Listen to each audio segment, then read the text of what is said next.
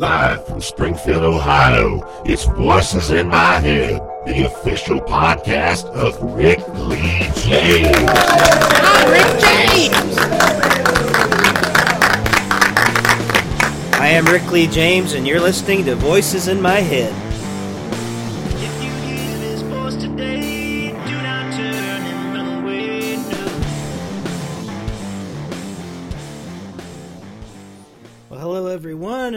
Welcome back to Voices in My Head. I am indeed Rick Lee James, and I am glad to be here with you for episode three. What a fantastic episode it's going to be. We had with us earlier today in the studio a special guest. The first guest forevermore will be the first guest on Voices in My Head with Rick Lee James. The great, wonderful, super, stupendous, any other thing I can think to say that's good, Daniel Dye. But first, before we get into all that, I had this revelation this week that everyone listening to this podcast is. Uh, this is kind of a sci fi moment, but if you're listening to this podcast, you're listening to it in the future because I'm recording it several days before you'll get to listen to it.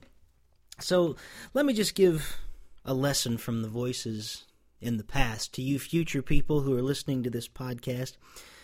Don't make the same mistakes that the people in my time did. Learn from their mistakes and buy my music. That's all I can say. Don't make the same mistakes the people of my time here in the past made because your life will be so much more enriched. Now, I don't know if that's true, but anyway, welcome everybody, future, past, present, all of you who are going to be listening to us here in cyberspace, whether it's on iTunes, on your iPod, or whether you're listening at Podbean or any other thing that has the word pod in it. We just welcome you here to today's podcast. Going to start off with a segment that I like to call Stuff Rick Likes. Stuff Rick Likes. Well, my first recommendation is a website, SpidermanCrawlspace.com. The webmaster is Brad Douglas, a TV broadcaster from Joplin, Missouri, who made this site years ago because of his love for Spider Man. And he has made one of the most entertaining podcasts on the web. You can go to iTunes and find it at SpidermanCrawlspace.com. But there's not just a podcast on this site. There's also uh, daily comic strips of Spider Man. There's reviews of, I think, every Spider Man book or Spider Man related book that comes out every month.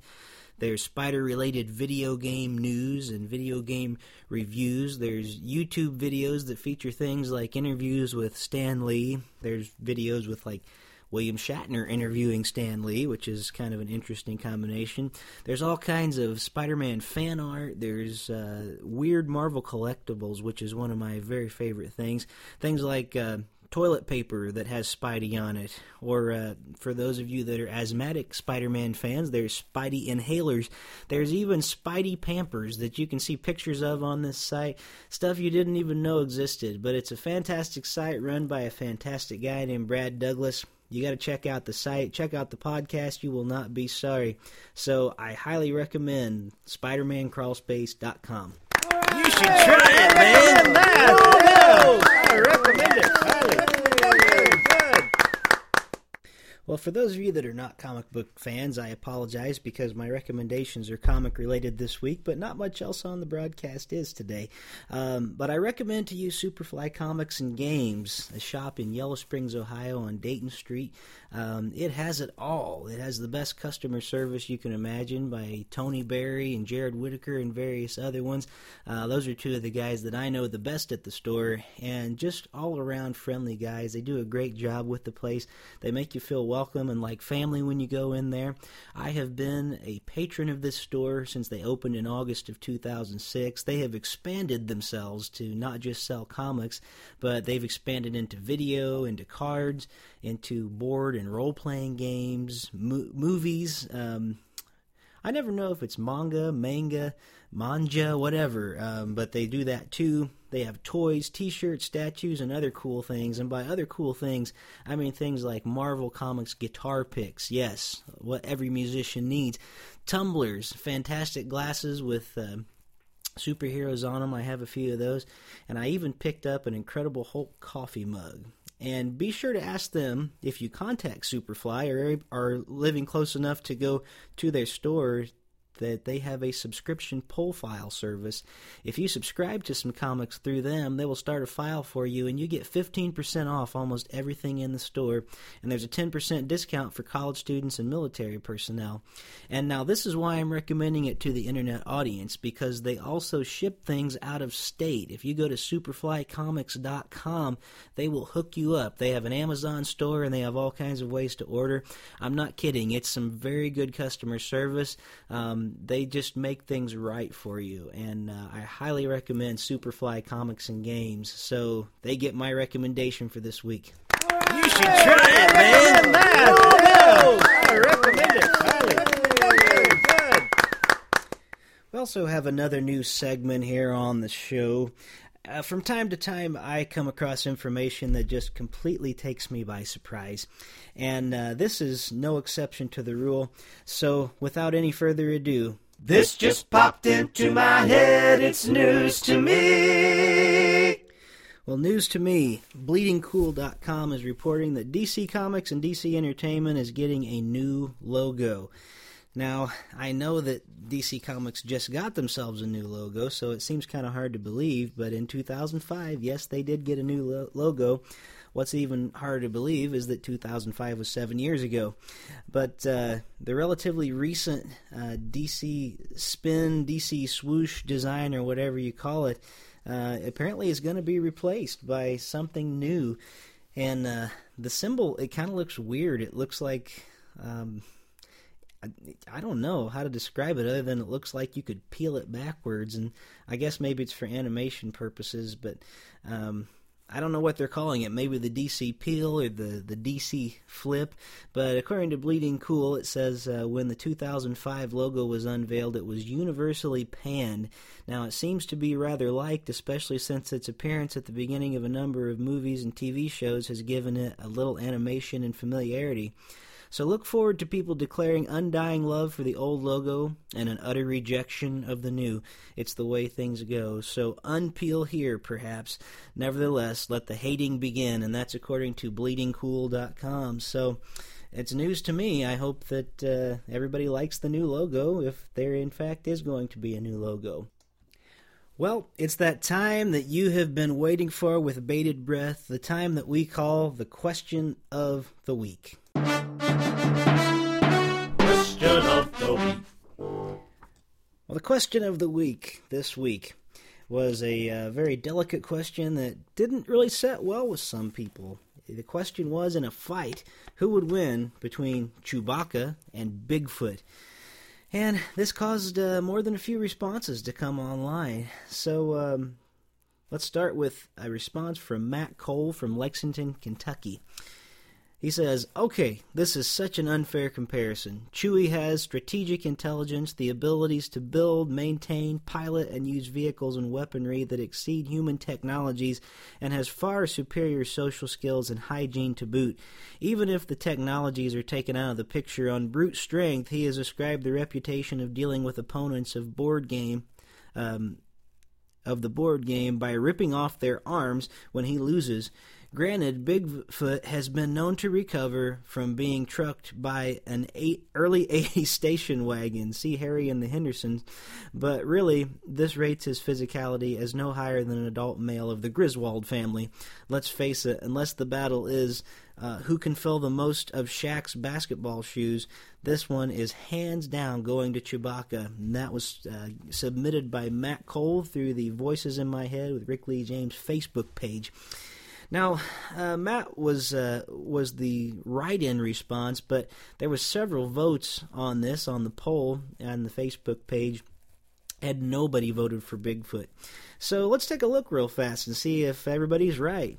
Chewbacca's strength. If we look at adult Wookiees, uh, adult Wookiees are typically taller than most humans, averaging 2.1 meters. That's six foot eleven to us Americans. They possess enormous strength, you know, and Han Solo does say that he can pull a man's arms out of the sockets if angered or slighted, as Matt made reference to in his comment.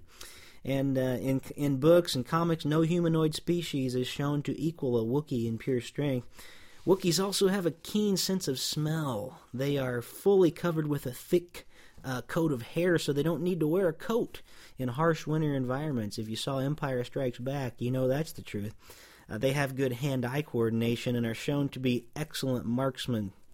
Wookiees also possess retractable claws, the better to aid them in climbing trees of their homelands and it's considered very dishonorable to use their claws as weapons in a fight, and those who do are dubbed Mad Claws, and they are exiled from the community. So it's nice to know that there's some honor among the whoopie, the whoopies, the Wookiees, I mean. Their uh, leaping movement and ability in Aboriginal Aboriginal, I don't know how to pronounce this word that I'm reading from, uh, but it's shown to be favorable to the many tree dwelling primates and presumably comes with a lack of a fear of heights and uh, gives them excellent natural balance. So, you know, Chewie, with good reason, has lots of good things going for him. Now, Bigfoot, what does he have? Bigfoot. He has, well, big feet he's never around from what I can tell, and he probably wouldn't even show up for the fight because apparently he doesn't like to be photographed. I mean, what do we have that that one photograph that's shown on everything for Bigfoot? And according to you know the beef jerky commercials, he's always sleeping, and he obviously just gets annoyed by those beef jerky loving morons who want to mess with him all the time. So, you know, I guess for a sleepy Bigfoot that never shows up, maybe because he's too busy chasing people who have stuck shaving cream in his hand and tickle his nose with a feather, Chewbacca is the clear winner. So, that has been the question of the week. Now, for next week's question, you can go to rickleejames.com to answer this question. You can also go to the Voices in My Head uh, Facebook page and uh, answer the question there. This week's question, another fight question. Sorry, folks, but it's who would win in a fight between Superman and the mighty Thor. And this actually has to do a lot with something we're talking about next week. And believe it or not, it's not really all that comic related. But the question of the week for next week who would win in a fight between Superman and the mighty Thor? And that has been the question of the week.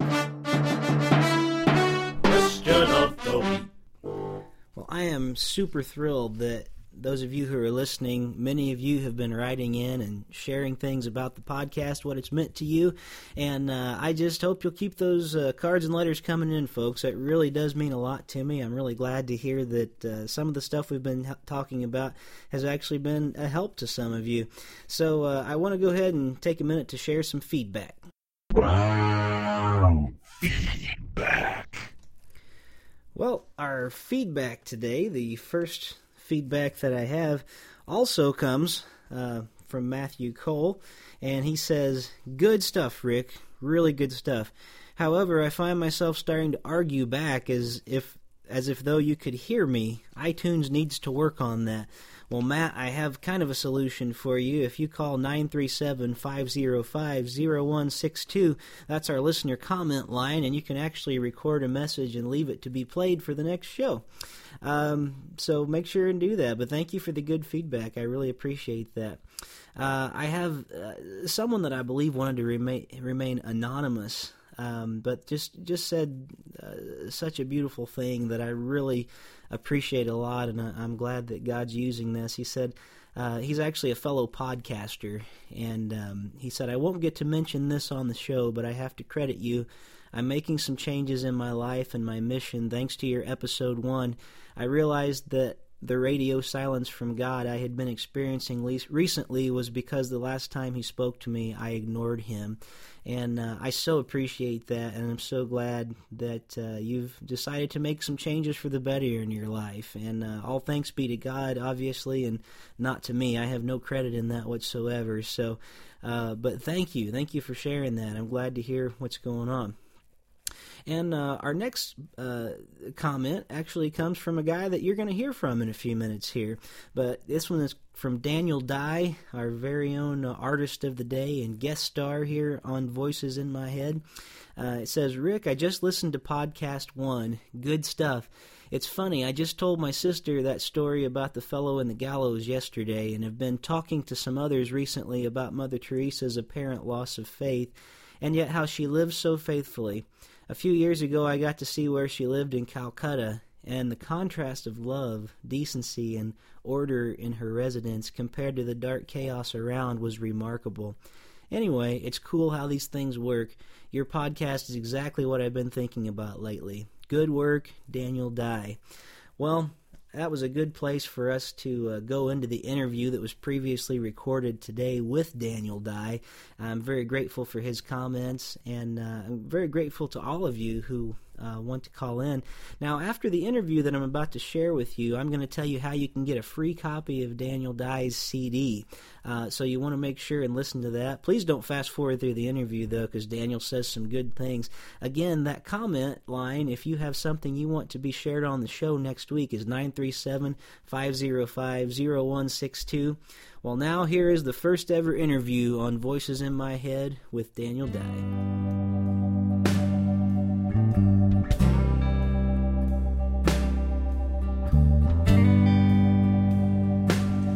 Well, here we are, and I'm very excited this week to have my very first guest, and forevermore, forever and ever, amen. Daniel Dye will be the very first guest ever on the Voices in My Head podcast here. So, uh, Daniel, welcome. Glad to have you here in the studio you. today. Um, I have to ask you the most. I know we're going to get into your music and we're going to get into your life and we're going to get into a lot of other things that are very important. But I think all of us will agree that the most important thing we can talk about today is something that uh, the question of the week. And this question of the week has been causing quite a stir on the internet. Um, the question is in a fight, who would win between Chewbacca and, uh, and Bigfoot? So, thoughts on the matter Chewbacca and Bigfoot. Who's going to win this fight? Um, undoubtedly, Chewbacca. Uh, the problem with Bigfoot is that he's so elusive; he just keeps disappearing. I'm not quite sure of his existence. So, if it came down to it, the one who's there would win. I believe. so, yeah, I think I got to go with Chewbacca on this one. Okay, well, that's probably I don't know what the polls are saying, but Well, but maybe you know, I always go. Nobody at this point has actually voted for Bigfoot yet. The only thing I would say is maybe he has stealth going for him. That you know, but he might be a dirty fighter, and you know, he might sneak up on Chewbacca, and that would be a problem. I, yeah, that's true. And I think also that you know, you ultimately want good to prevail, right? So, Right. Bigfoot, we're not quite sure. We don't know. Exactly. Is he good or is he bad? Or he or she or what is this? I, you don't know. We, he's so elusive. So uh, the only thing that I could say is I think for both of them, you could stop them both with a bottle of Nair. I'm not sure. Just burn their hair right off of them. But uh, anyway, that's an, an important discussion for us to have. I've got friends online that are mad that they would even be on the same level uh, to be talked to in comparison about Chewbacca and uh, and Bigfoot. I don't know. All I know much about Bigfoot is uh, they mess with him on the Slim Jim commercials Mm-hmm. and uh, and they also he got hit by a car, a station wagon in Harry and the Hendersons. That's so uh, Yeah. so other than that, you never know about the guy. I haven't heard so- of Harry and the Hendersons for a long time. I know. so- I probably go to the library and watch it, and then maybe I back to back with Star Wars will tell me who the real victor would be. But um, anyway, I'm not sure either of them can talk. I mean, I know Chewbacca can, but it's always I can't tell. It's like talking to a dog. He's very emotional, isn't he? He's very emotional, and he's got that crossbow and some sort of shoulder strap thing. Anyway, well, that's the important stuff. So now we can talk about other things that are less important in life, like like you, for instance. No, not really. Not just kidding. Like your music, and uh, I'm really excited, folks, because uh, Daniel is. Um, a great musician, and um, he's going to actually share some music later on in the show. Uh, he is a native of Ohio, and uh, you can go to his website at uh, danieldyemusic.com. Is that the best one to yeah, go to? that's You the best one. That, also have Facebook page and yeah, that leads to Facebook and MySpace and YouTube and all that stuff. Okay. So yeah, great. Um, yeah, so and, and there's so many uh, different social network aspects that you can find. But look up Daniel Dye. I think after you hear him today and hear more about him, you're going to really want to hear more of his music. He's unique. He's uh, a, a great all-around guy. I've enjoyed getting to know him over the past few months, and uh, we even got to play together at a, a concert I put on not too long ago. And uh, we'll hear more about that. But tell me just a little bit about yourself. We know you're an Ohio native, so tell us uh, tell us kind of uh, just a little bit about your background, maybe as a childhood growing up, and uh, and stop just before you get to your backpacking in Europe. You know, try to Oh, okay. Yeah. Oh, okay. Well, uh, yeah, I am the youngest of six children, and um, I guess for my music bio, I always have to mention my family because we used to sing and still do all the time as a family. In fact, um, back in the '80s, I was the youngest member of the Dye Family Singers, and we would go and, and we did some touring in, in churches and schools and sang lots of gospel tunes and I don't know at that point contemporary Christian music Yeah. and, and that sort of thing. Um, So, what was contemporary Christian music back then? um, is was Go to the Rock contemporary Christian? No, I don't Go know to the that Rock? was. Um, What- know. Oh, it was. Can uh, you think of what year we might be talking? We're about? talking in 85, 86, 87. Okay. You know better than I would. All right. Um, All right. What's that guy's name? Is it Scott Wesley Brown? Scott Wesley Brown. Scott yeah. Wesley Brown. We sang a couple of his tunes. I remember that. Yeah, so if he was a big deal back then, we Yeah. covered his stuff. Man, that Yeah. was. I don't know. I, I look. I don't look back fondly on that period of Christian music. Right. celebrate Jesus, which I never knew if we were like, like commanding Jesus to celebrate, or if we were supposed to celebrate Jesus, or what the you know I wasn't It's- sure what It's a the bit thing- unclear. Yeah, it's a bit unclear in that, but anyway, well, very cool. So you uh, did all the greatest hits of uh, the '80s. No, Yeah, of the yeah. '80s Christian pop music. No, Yeah, actually, actually, we just had a Dye Family reunion show uh, Oh. in late December, combined with my parents' 50th anniversary, and it was, it was um, quite a night. Um, songs we hadn't done for you know 20 years or something, and then people that we hadn't seen for almost that long that heard we were singing came out for the show. So it was, it was. Well, I, I grew up in a uh, evangelist family, and uh, my parents, Randy and Mary Jane James, and so uh, we did a lot of music, and it's stuff that I, you know, it's it's generational, and I, I'm not a fan of Southern gospel in any real huge form, Mhm. very much at all, and uh, I. You know, they, we would sing the song uh, "It's Your First Morning in Heaven when you stroll down the, you know, whatever avenue," and Uh-huh. and I always remember this part because the just the Southern gospel, um, the Southern gospelness comes out because there's this line um, about being in heaven, and the folks are always smiling, saying, "How do you do?" You know, and, Yeah. and at that point, like like my dad and my sister would like shake hands from the stage, like, like "How do you do?" And it was like the you know, it's just it's the perfect Southern gospel thing. There's that hokey, like I don't know if it's. Uh, acting and, and it seems hokey now. I suppose back then it was and i'm i'm not trying to call mom and dad hokey. Sorry guys. I know you might be listening to this. But uh, it, it is funny. It's just it's different. It's always fun to me to watch generationally how things go. Um, but that's cool. So you you sang with your family too. That's great Yeah, yeah. Actually, getting to add to your story there it was interesting because all my siblings were all like equally intense in a different way, and I have more of a laid back approach to the stage, and some of them have more of a showmanship sort of approach. Mhm. But it was interesting to see the crowd because some people they dig it, man. They love the like when I did my own music that night. People were like, "Oh, okay." Some of the people were like, "No, it's okay." Mm-hmm. Yeah. But when we did the family stuff, you know, the harmonies and all that showmanship stuff, they uh, they loved it. They ate loved it. up. So so it was kind of interesting.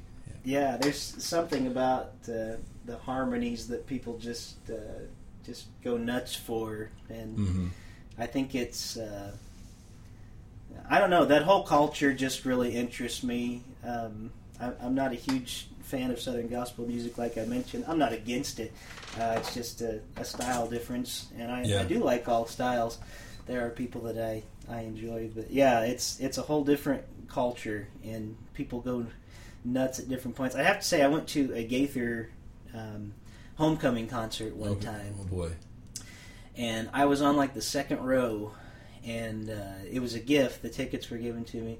And I have to say, I've been to like rock concerts that Mhm. were pretty wild. I've been to a lot of venues through the year, and I say, I probably will till my dying day. They get a lot more rowdy at Wow. a Gaither concert, like, and they go late into the night. Like I left early; it was too, it was too much, and I mean, they they get all emotional and and the line to the bathroom because everybody there is you know sixty plus just Mhm. about, and, and it's the only place I've ever been. that The line to the men's bathroom was just as long as the line to the women. Oh yeah. Uh, so I, I don't know what that means, but it's an age thing probably where Yeah, everybody. yeah. So, uh, but man, they get they get wild. They go late into the night. So Well, so they yeah. keep doing them, so there must be a reason. I there must be a reason. Yeah, There's yeah. got to be. So, well, um, hearing that and hearing about your family background, um, you spent the better part of the last decade uh, backpacking through Europe and doing some different things. You want to tell us a little bit about that? Yeah, now it's to the point where you know that bio. I've got to update that because it's not the better as far as years. Maybe the better as far as the quality. But yeah, so um, I, I think it was in college, my last year of college. I started. Um, I, I oh, I took some time off and I did backpack Europe for the first time with a couple friends, which led to this um, uh, addiction sort of. of uh, I kept going back, and so yeah, I went for a little bit, and then I ended up going back there to live uh, for several months. Um, and then I um, actually went back there and lived for at one point for like a year and a half. Um, so so during that time, yeah, backpacking, I was writing a lot of songs and um, and ended up um, playing quite a bit. And I was mostly in Germany, is where I lived as well. So this is a bit confusing. I should I should slow down here. At my second trip, I guess I did meet a girl over there who now is my wife. So Ah. uh, there's some strong family ties there Very as cool. well. uh, Nice. Um, so yeah, Very good. Um, now tell us, now that you're back in the states, you've uh, you've reunited and you're playing music with family again. So tell us a little bit about uh, who the Miller Road Band is that you're currently playing with, because I think this is the coolest thing. yeah. The Miller Road Band. Actually, it's a family. Their last name is Miller, and it's my two nephews and a niece, and uh, the the son, sons and daughter of my oldest sister. Uh, and they've been trained classically in the strings, violin and uh, cello and viola. Um, uh, but you know, during our family get-togethers, I started doing my Americana stuff, and they started jumping in with me, and um, it, it sort of happened. We started off by playing weekly at a little farm market, um, and then it turned into something a bit more serious, little by little, and did the re- recording together for the first album. They're on about half of the album, and they're really good musicians. They have they actually know how to read music as well. Because So- they're actually uh, classically trained on cello and violin. Is that correct? Yes, mhm. All right. Yeah. So you uh, you actually do your best mixing Americana and classical. all at the Yeah, yeah. time. yeah. Whether you know it or not, it's Right, happening. Right. all inside. The, Yeah, so my niece who plays the violin slash fiddle for us, if you heard her play, it's like a combination. Combination. It's not straight up fiddling. You know, I, don't, I don't know if she'd hold her own in a, a bluegrass festival. Mm-hmm. Yeah. as far as fiddling goes, but it's a bit of a. oh, like it actually better. It's Yeah. kind of a combination. It's a So, very it's a very melodic uh, type of playing the way that she does it, and it's very much um, it's kind of what helps give you guys a little different sort of a sound because it's not it's not like uh, like you said the. Uh, the double string, you know, Yeah. fiddle playing. Yeah. It's it's it's more of a you know much more um, smooth, rootsy, you know, kind of a bluesy type mhm. she knows what she's doing. Let's just put it that way. She does Yeah. a nice job. So, uh, well, your your style. Um, of course, I have my own thoughts on on what your style is, but I was looking at your page a little bit, and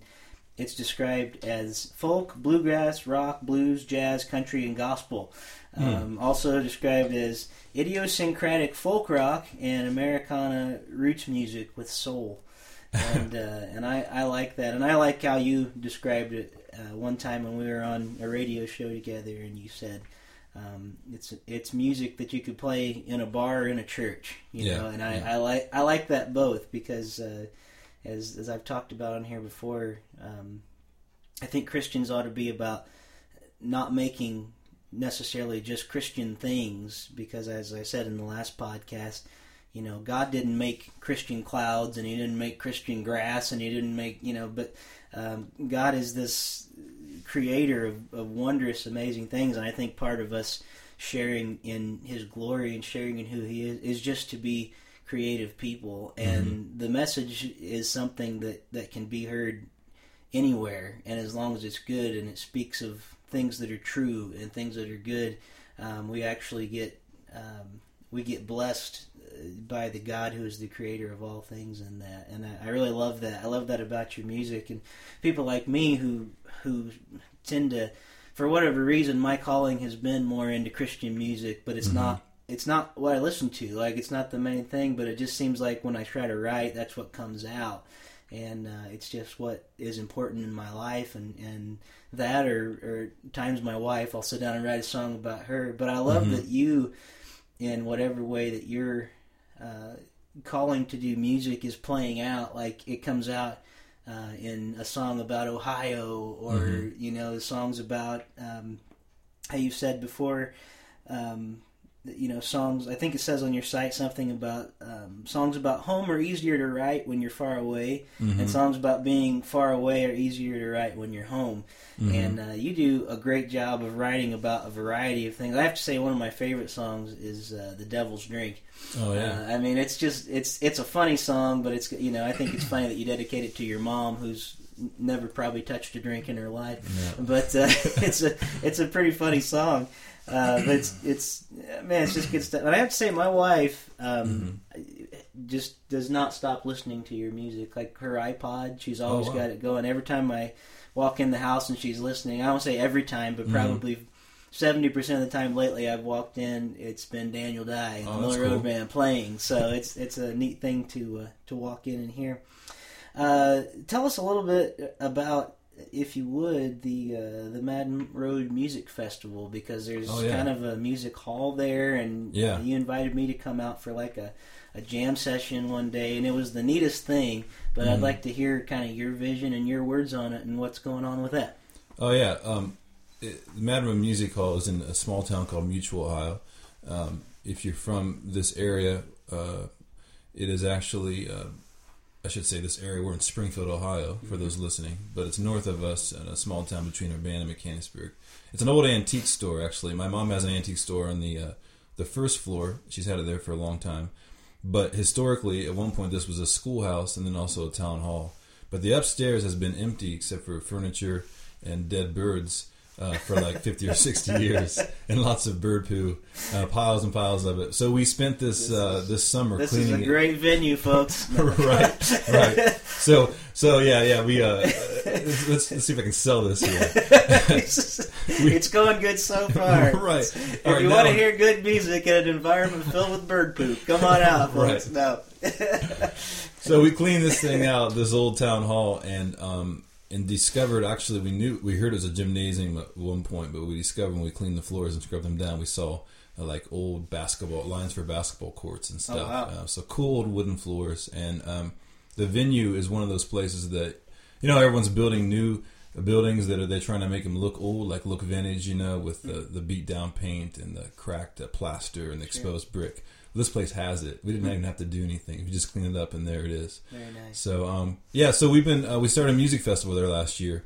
Um, it was you know a one day music festival, pretty small scale, but uh, we had six or seven bands there, and uh, yeah, Rick came out and played. We had a good picking time. Yeah. Um, and we're actually starting a series this summer of um, we're actually starting April 21st. We're gonna kick off the season, but we're trying to do a summer series with different genres of music, about once a month having a, a concert there.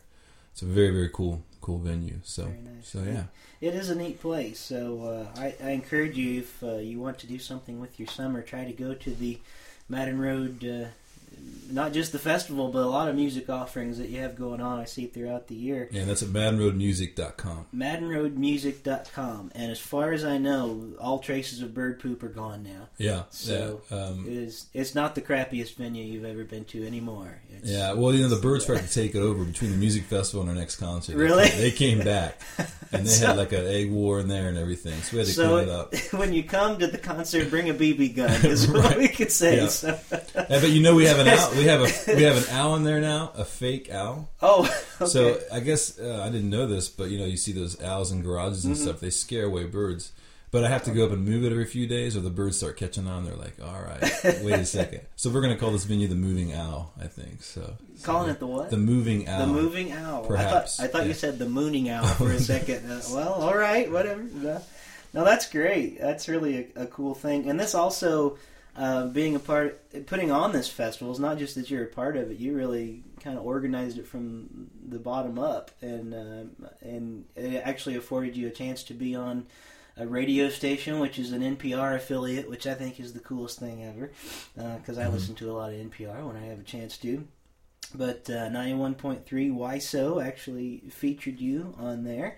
Mm-hmm. And then uh, you were invited to do something that now has, has made you a household name worldwide Yeah, uh, to play at the annual Rick Lee James and Friends picking Party. yeah. Um, and this year it was at the Clifton Opera House. And uh, actually, in fact, you did me a favor by being there and probably um, added a lot more people than I would have had otherwise to come out because of your band. So uh, it was a, it was a great night that we played together. Yeah, it was. So, and I understand that since then, you've found that no other music opportunity has been quite as fulfilling. Right. There's yeah, that's There's it. just That's, never been. You got the Rick James bump, and now all the thrill is over. yeah, that was the summit. Now I'm heading back down. I yeah. said, now you got to So- go back to Europe and try to desperately, you know, that darn concert ruined it all. No, no, it was great having you out there, and we really enjoyed it. Um, that that that's a neat venue in itself, just the uh, Clifton Opera House. But um, we Yeah, probably won't we probably won't keep talking about it because if you're not from Springfield in this area, you probably don't care that Not much of, about com- it. not, of, not of common interest, perhaps. That's right. We're sorry, folks. exactly. so, um,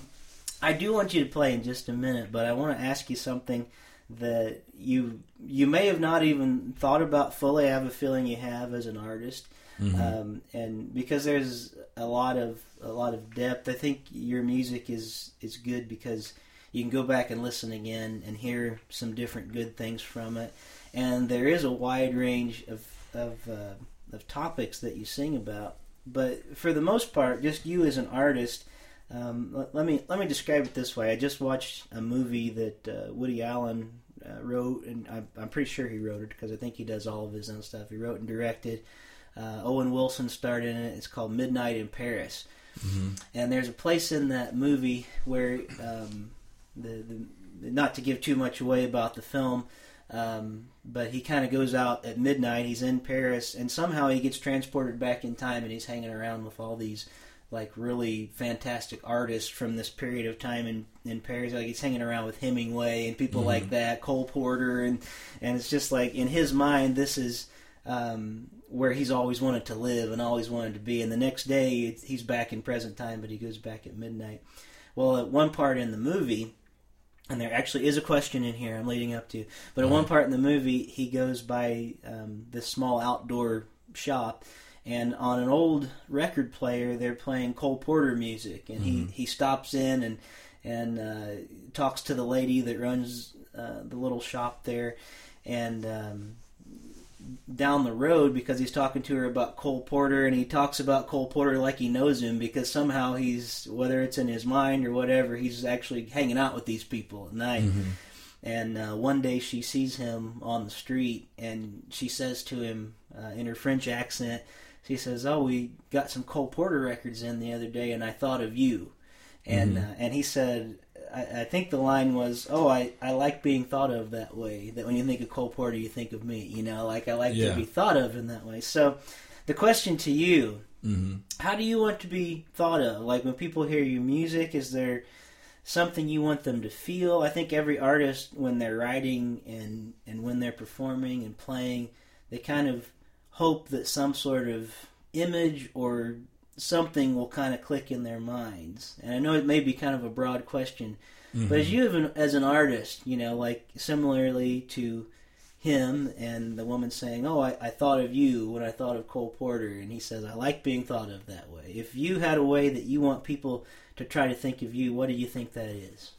Oh man, that's a tough question. Yeah. Um, I think um, for some reason the words came like to my head. You know, broken and beaten down, and yet hopeful, or something like that. I guess the songs come from so many different stories that I that we we all met meet people that just go through hard times, and then I just think of this life as being like an old. We we were talking about gospel earlier, but um, I love old hymns because it's kind of like we're plodding through this life, but there's there's hope in the end, and not that it's all all sad, but that's how uh, I think I like that a song that's um, maybe both bitter and sweet at the same Yeah. time. Um, so, um, boy, I mean, I think of guys like Johnny Cash or Townes Van Zandt. Um, although Townes Van Zandt is so depressing, I don't know. There's not much there. Um, his first song he ever wrote was "Waiting Around to Die." You know? so, um, but I, I'm definitely I, I'm definitely a sucker for a sad song. Um, but as far as like a yeah feeling, um, I don't know.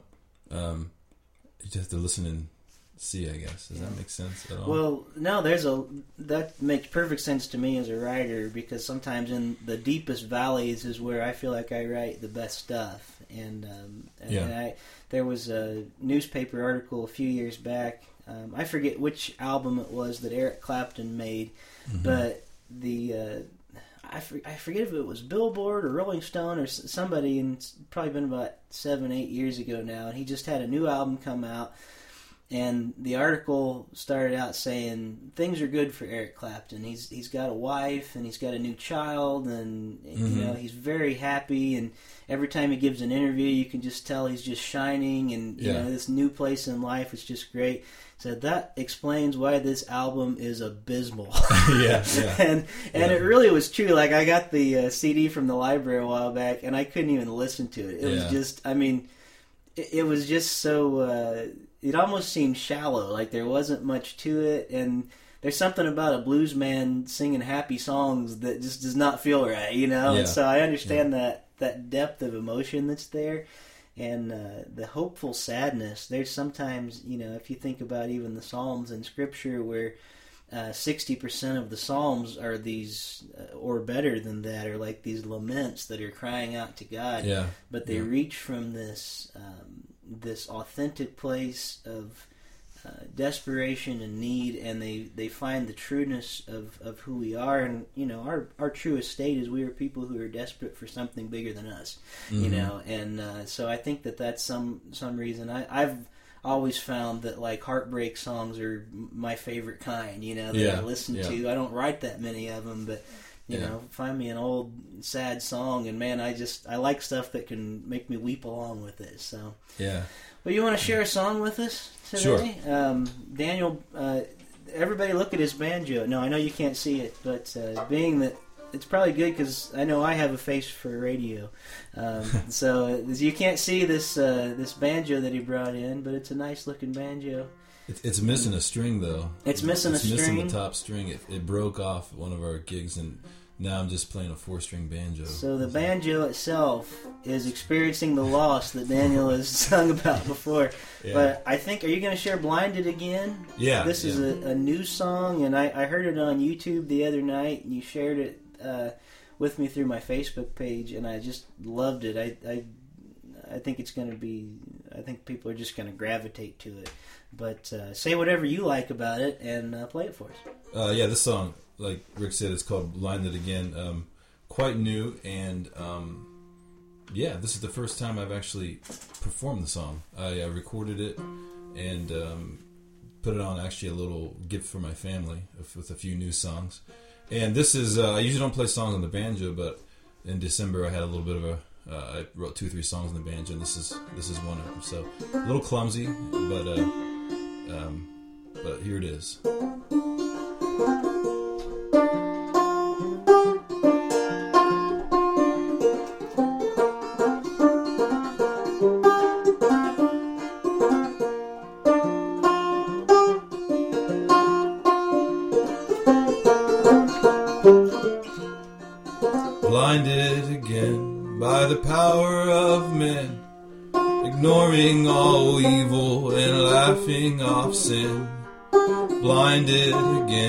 By the pull of this world, Jesus, come save my soul.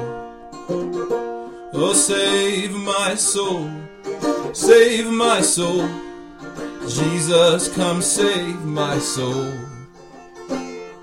blinded again by the pull of this world. Jesus, come save my soul.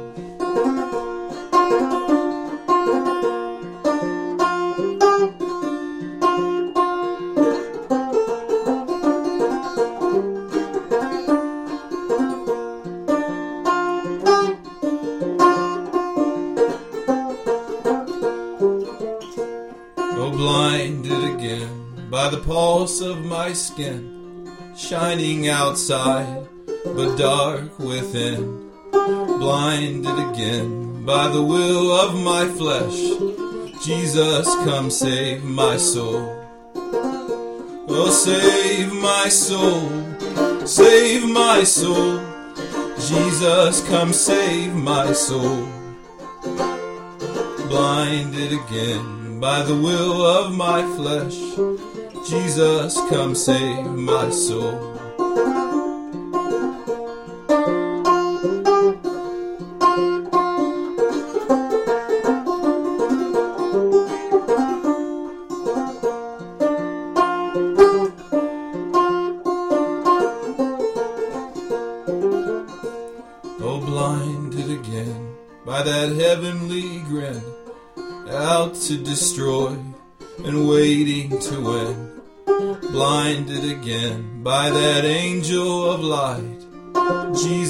Come save my soul.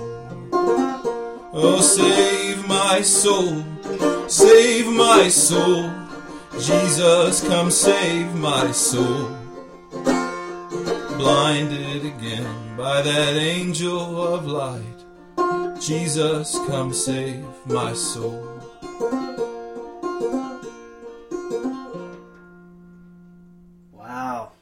Good, good, good song. I like that one a lot. Thank you.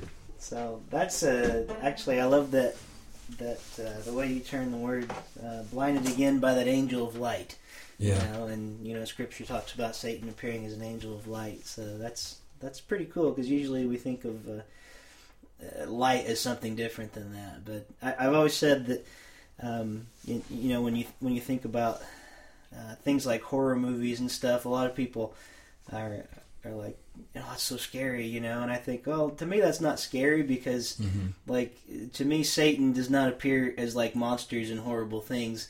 Uh, what's scary about uh, about Satan is how wonderfully attractive he is on everything, and so I think like Mm-hmm. uh, horror movies can be kind of fun because that's not the reality. The reality is uh, the glimmer of these things that uh, often blind us and keep us from loving well, you know, and Yeah. and, and Yeah. keep us from from being the selfless people that we should be. So that's a great song, and there's a possibility it's going to be on your new album. Yeah, yeah, possibility. I'm working on a working on album number two. Um, whether it's going to be an EP or an album remains to be seen. I'm working um, up with the studio up in with with a guy in a studio up in uh, Cambridge, Massachusetts. So it all depends on how many times I can get up there to record. And Sure. there's a producer up there I'm working with. So um, um, I, I think it might make it. I want to have at least one banjo song on the next. Yeah. the- whether it's an EP or an album, I think I might put it on there. So Good. so yeah. Well, um, But it is on YouTube. That song. There is a there is kind of a demo recording out there to to be heard. So, that's great. so Now, now, if somebody wants to uh, to book you somewhere at their uh, their concert venue, their church, or wherever, Mhm. uh, is the best place for them to go your website, danieldyemusic.com, or how's the best way to get a hold of you? Yeah, it's kind of confusing. I have two booking emails. So, um, yeah, Daniel Dye Music. Um, there is you can you can book me through there. It might lead to Facebook, and there's an email there. Um, or Madden Road Music, the same thing. There's Madden Road Music at gmail.com. Okay. And then there's um, Daniel Dye 1978 at yahoo.com. So those are the two emails. But either way, they can people can And they can still access it all probably through that Yeah. danieldyemusic.com. Yeah, Okay. I'm actually connected. Both of those websites are connected. Great. There, so yeah, Okay, great. Well, Daniel, thank you for being on Voices in My Head. Thank I you, appreciate it. This has uh, been a real pleasure, and maybe one of these days we'll have you back again, hopefully. I'd love to. Yeah, Maybe after the new CD comes out, you can come in and give us a preview. Maybe you would next time. Maybe you can bring the whole the whole band with you. We that'd can be cool. do yeah. just like the old days and gather around the one microphone. You know. yeah, yeah, bluegrass style. That's right. Very much so. All right. Any closing words? Anything I missed that you want fans to know about you? Uh, I think you got it all. We got the website out there, and oh, I do have a couple shows coming up uh, for local you local Ohio people. Okay. I'll be at uh, Canal Street Tavern on February 21st um, for a music co-op there, and then um, Un Mundo Cafe on February 24th. Excellent. Yeah. So and then back at the Opera House on March 9th.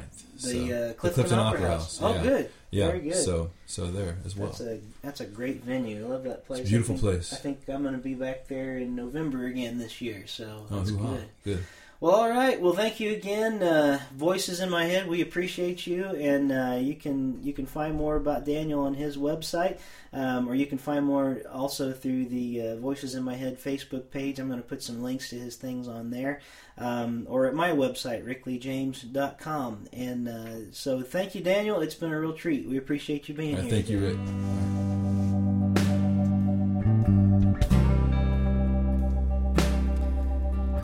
That was our interview with Daniel Dye here at Voices in My Head. Now, you can get a free copy of Daniel's CD. And this is how you can do it. I'm going to tell you right now. Be the first one to call our phone line and tell us what you thought of the interview with Daniel at 937 505 0162. Now, make sure you talk specifically about Daniel, his music, and what you thought about the interview with him. And uh, we'll make sure you get a free copy, compliments of Daniel. So we thank him very much for sharing that with us today. Well, on to the voices in my head to close out this podcast in the next few minutes. Uh, what's in my head this week? What things are speaking to me? And well, I'll be honest. Daniel mentioned something in his interview that he is drawn to darker lyrics with a lot of sadness, and I am often there myself. Um, you may wonder how that can go hand in hand with a Christian who's supposed to have the life of joy, but uh, and and we do have a life of joy, but joy is so much more than an emotion, and so much more than a feeling. It reminded me a little bit of what Keith Getty said last year when I was at a hymn writing conference last year called the Song Discovery in the Round. It was in Nashville, Tennessee, and the night before I actually had the privilege to sing with uh, Keith Getty on an album. Well, it was actually a live DVD that they were doing, and got to hear him speak the next day. And he said this He said, Some of today's darker subjects in Scripture are not mentioned much today at all. The Old Testament is largely missing as well. Darker subjects of Scripture in the Old Testament are missing from our songs, from our hymns, from the things that we sing together. Now, I mentioned in the interview with Daniel that I don't really care for Southern gospel very much. And it's not a slam on those who make this type of music. I realize that there are a lot of different tastes and a lot of different styles, and I don't really think it's the music that bothers me as much as oftentimes the lyrics. I'm a lyric person. And when I hear some of the lyrics in not just Southern gospel, but it's my problem with a lot of Christian music today and in the past even, that the lyrics are just a little bit too sappy and sweet to be authentic and to be real in my life. Now, that's not to say that there aren't happy things in the life of following Christ. I, I fully believe there are, but these songs just don't really speak to me because um, they're not true. I hate to put it that way, but they're just not. Here's some examples of maybe some hymns and some songs that we sing. By the way, a hymn is the definition is simply a song that worships God. But uh, lyrics like "I'm so happy," here's the reason why Jesus took my burdens all away. Um, that can be very true, but Jesus doesn't take our burdens all away. Um, you know, the paradox of a song like At the Cross, At the Cross, you know, it says, Where I first saw the light and the burdens of my heart rolled away, it was there by faith I received my sight, and now I'm happy all the day. That's just not true. We're not happy all the day, every day. And to sing about the cross as a source of happiness for us, I think we miss that the cross was a terrible thing. And then there's this one that I I heard it a lot growing up, and I never thought of it as a bad song until I really examined the lyrics. That's uh, I found happiness, I found peace of mind, I found joy of living, perfect love sublime. I found real contentment, happy living in accord. I found happiness all the time, wonderful peace of mind when I found the Lord. Uh, well, before I go on with the lyrics, first of all, we don't find the Lord um, which is a common misconception that we have today. He finds us. Um, and to think that we would be happy all the time, uh, you know, peace of mind just constantly um, in, in that happy, saccharine sort of way is just wrong. Verse 1, especially, I think I would almost call it heresy when we look at the Bible. No more lonely days of pain and misery, for the door of happiness I've found the key. I found a life of love and harmony, wondrous happiness all the time, harmony so divine since I found the Lord. It's nice words, but what do we do with those words when we look at Scripture and 60% of the Psalms are these lament psalms crying out to God of people that are not filled with happiness. They're people that are filled with desperation and they're they're God's people. They're ones that are following him and I just have a hard time with, with lyrics that say when you come to Jesus, you'll be happy all the time, that everything's going to be fine. I mean, everything will be fine, but that all there is is happiness and that there's no more burdens. My generation, for whatever reason, doesn't seem to latch on to the happiness songs the way that previous generations did. And I've wondered why, and I don't really know the answer. Maybe we're just coming to realize that Jesus' call is not to happiness, but to a cross. And that Christ bids a man to come and die when they come to follow him. Perhaps we're learning that following Jesus won't, in fact, take away our burdens and our problems, but that we will have a whole new set of problems that we would never have had if Jesus hadn't invaded our lives in the first place. I hate to say it that way, but it's true. Life's pretty easy before Jesus. You start following him, and, well, that's when persecution begins. That's when you can't do the stuff you want anymore. You have to do the things that are right. It's uh, creates a whole new set of problems. You know, the songs that I generate with, especially in worship, are not songs that say, I'll be happy, happy, happy all the time and there'll never be another sorrow again, which I don't think any Christian really believes that. But songs like this that say, I need you, Jesus, to come to my rescue. Where else can I go?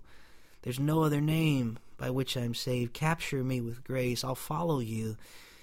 Or the words that Tim Hughes penned in the song When the Tears Fall, which is one of the best examples of a godly lament that I've heard. I've had questions without answers, the lyrics say. I've known sorrow, I have known pain. But there's one thing that I'll cling to. You are faithful, Jesus. You're true. When hope is lost, I'll call you Savior. When pain surrounds, I'll call you Healer. When silence falls, you'll be the song within my heart. In the lone hour of my sorrow, through the darkest night of my soul, you surround me and sustain me, my defender forevermore. I will praise you. I will praise you. When the tears fall, still I will sing to you. I will praise you. Jesus, praise you. Through the suffering, still I will sing. When the laughter fails to comfort, when my heart aches, Lord, you are there. When confusion is all around me and darkness is my closest friend, still I'll praise you. Jesus, praise you. So much depth in that that can't be described by Jesus came and took every problem I had away, and all I have is happiness all the time. One of my favorite songwriters, and probably always will be, is Michael Card. He's a very learned man, and not only writes beautiful lyrics, but is a wonderful teacher of the Bible and has some master's degrees in the topic. Michael Card was speaking at the East Coast Worship Summit, Summit this past summer in Wayne, Pennsylvania, and he said that most of worship literature in the Bible is lament worship, yet hardly any of our contemporary worship music reflects that. And you know what? There are some structures to lament psalms. Now, I'm just going to share briefly um, what the structure of the psalms of lament usually are. Usually, there's this address to God directly, straight to Him, because they have to go straight to Him. He's the only one that can meet their needs. And then, following in the psalm is a lament proper, a description of the occurrences for which people are requesting assistance or rescue. And then there's usually this confession of trust or some sort of statement showing that the belief in God that they have, that they know God will hear their prayers. And then there's usually a petition, uh, and, and it's a very specific statement about the people and what they want God to do, what they need Him to do. And finally, the Psalms of Lament usually end with this vow of praise. It's the part of the lament where the people promise to offer thanksgiving to God, especially once He has intervened in their situation. See, I, I believe this, and I, I'm I'm not trying to point fingers at anybody, and I'm not trying to say anyone's wrong for the way that we worship and the way that we sing. But I believe God cares much more about our faithfulness than our happiness. I'm not sure happiness ever factors into our calling. You really can never find that in Scripture. It's for this reason that I say this, what I've said many, many times. I don't think I have ever met a happy pastor. it's hard to carry the weight of the Word of God. It's hard to carry the burden of God's people. And you may think I'm wrong, but if you spend some time really getting to know most pastors, you'll find not necessarily that they're miserable people, but they have a difficult path ahead of them. It's not happiness all the time and wonderful peace of mind. It's a difficult path to tread. That doesn't mean it's a miserable life, but we are a people who need a big God in our lives, a refuge and a strength. Now, bigger than happiness is joy. Joy is something that's wrapped in hope. It's a gladness that transcends our happiness. And Paul talks about the church making him joyful even when he is bound in chains. And our hearts can be joyful even in the painful moments because joy is about hope. It's about something that's coming that can't be taken away in spite of the miserableness of our situation at the time. Happiness is a feeling, and feelings are fleeting, just like sadness. Sadness doesn't stay, and neither does happiness necessarily. Happiness comes from external situations, while joy comes from deep within. And like Steven Curtis Chapman says in his beautiful lament, The Heartbeat of Hope, it's the song that makes me dance when my feet refuse to move. It's the wind that parts the water that I cannot get through. Maybe that's why I'm drawn to sad songs. Because I'm longing for a God who has overcome those things that I can't, and who has set joy before me in all circumstances. We need a big Savior who can keep us through all the storms of life. I want to leave you today with a song of lament that I wrote, a song called The Private Storm that I wrote in one of the darkest parts of my life. But Christians, we don't mourn and lament as people without hope, and that's what makes all the difference. It's not a denial of sadness in this life. It's acknowledging that there's more to it than our happiness, and that ultimately joy has been set before us, and that no matter what the storm, it ultimately has found its defeat in the cross of Christ. God bless you, and thank you for listening to Voices in My Head.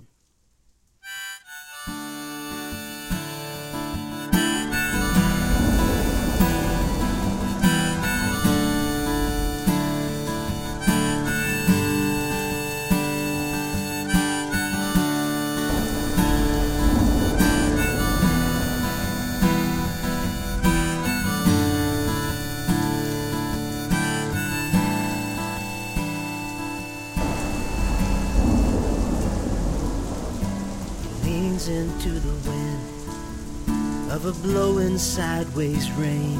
He fights so brave and strong till his life is nearly drained. He's battered on the rocks of the silence of the Lord. Echoes through the night of his own private storm.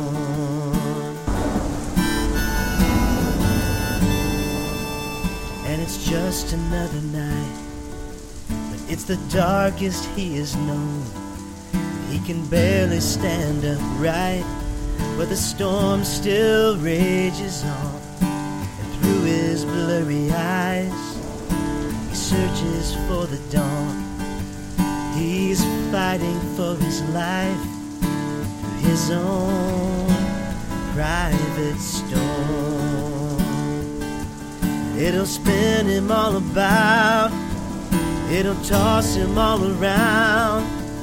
It'll throw him in the air. And it'll slam him to the ground. And it'll make him start to ask if there ever was a God. In this private storm, will there ever be a calm? Will there be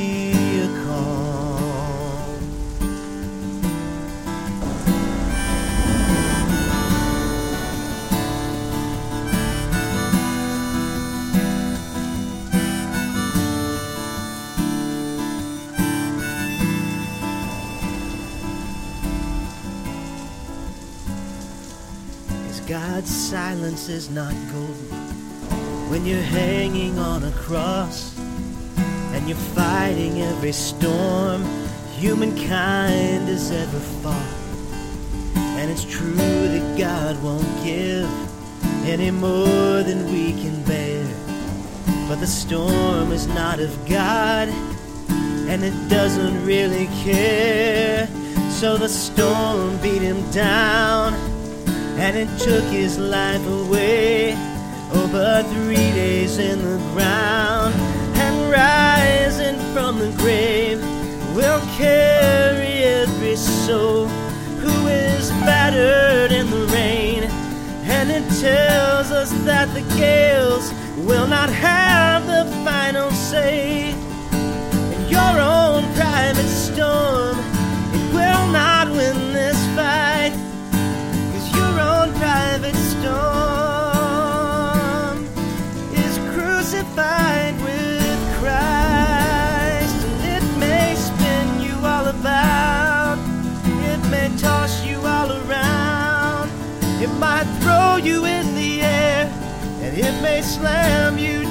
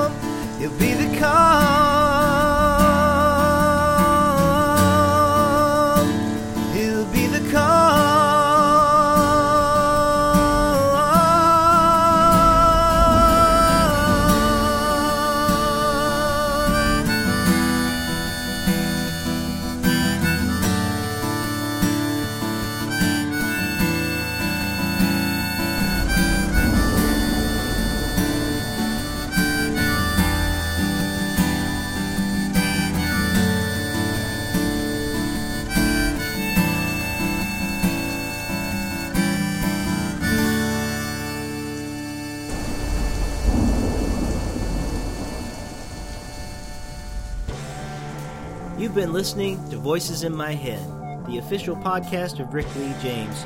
If you'd like to know more about me, my ministry, my music, my life, go to my website at rickleejames.com. You can also download my free mobile app from iTunes and on the Android Marketplace. And I'd love this to be a community experience, so if you call 937 505 0162, you can leave feedback, you can give me suggestions for future shows, you can even record comments that I can play on the next podcast. So let's make this something really great together. 937 505 0162. Thank you so much for listening to Voices in My Head, the official Rick Lee James podcast. God bless.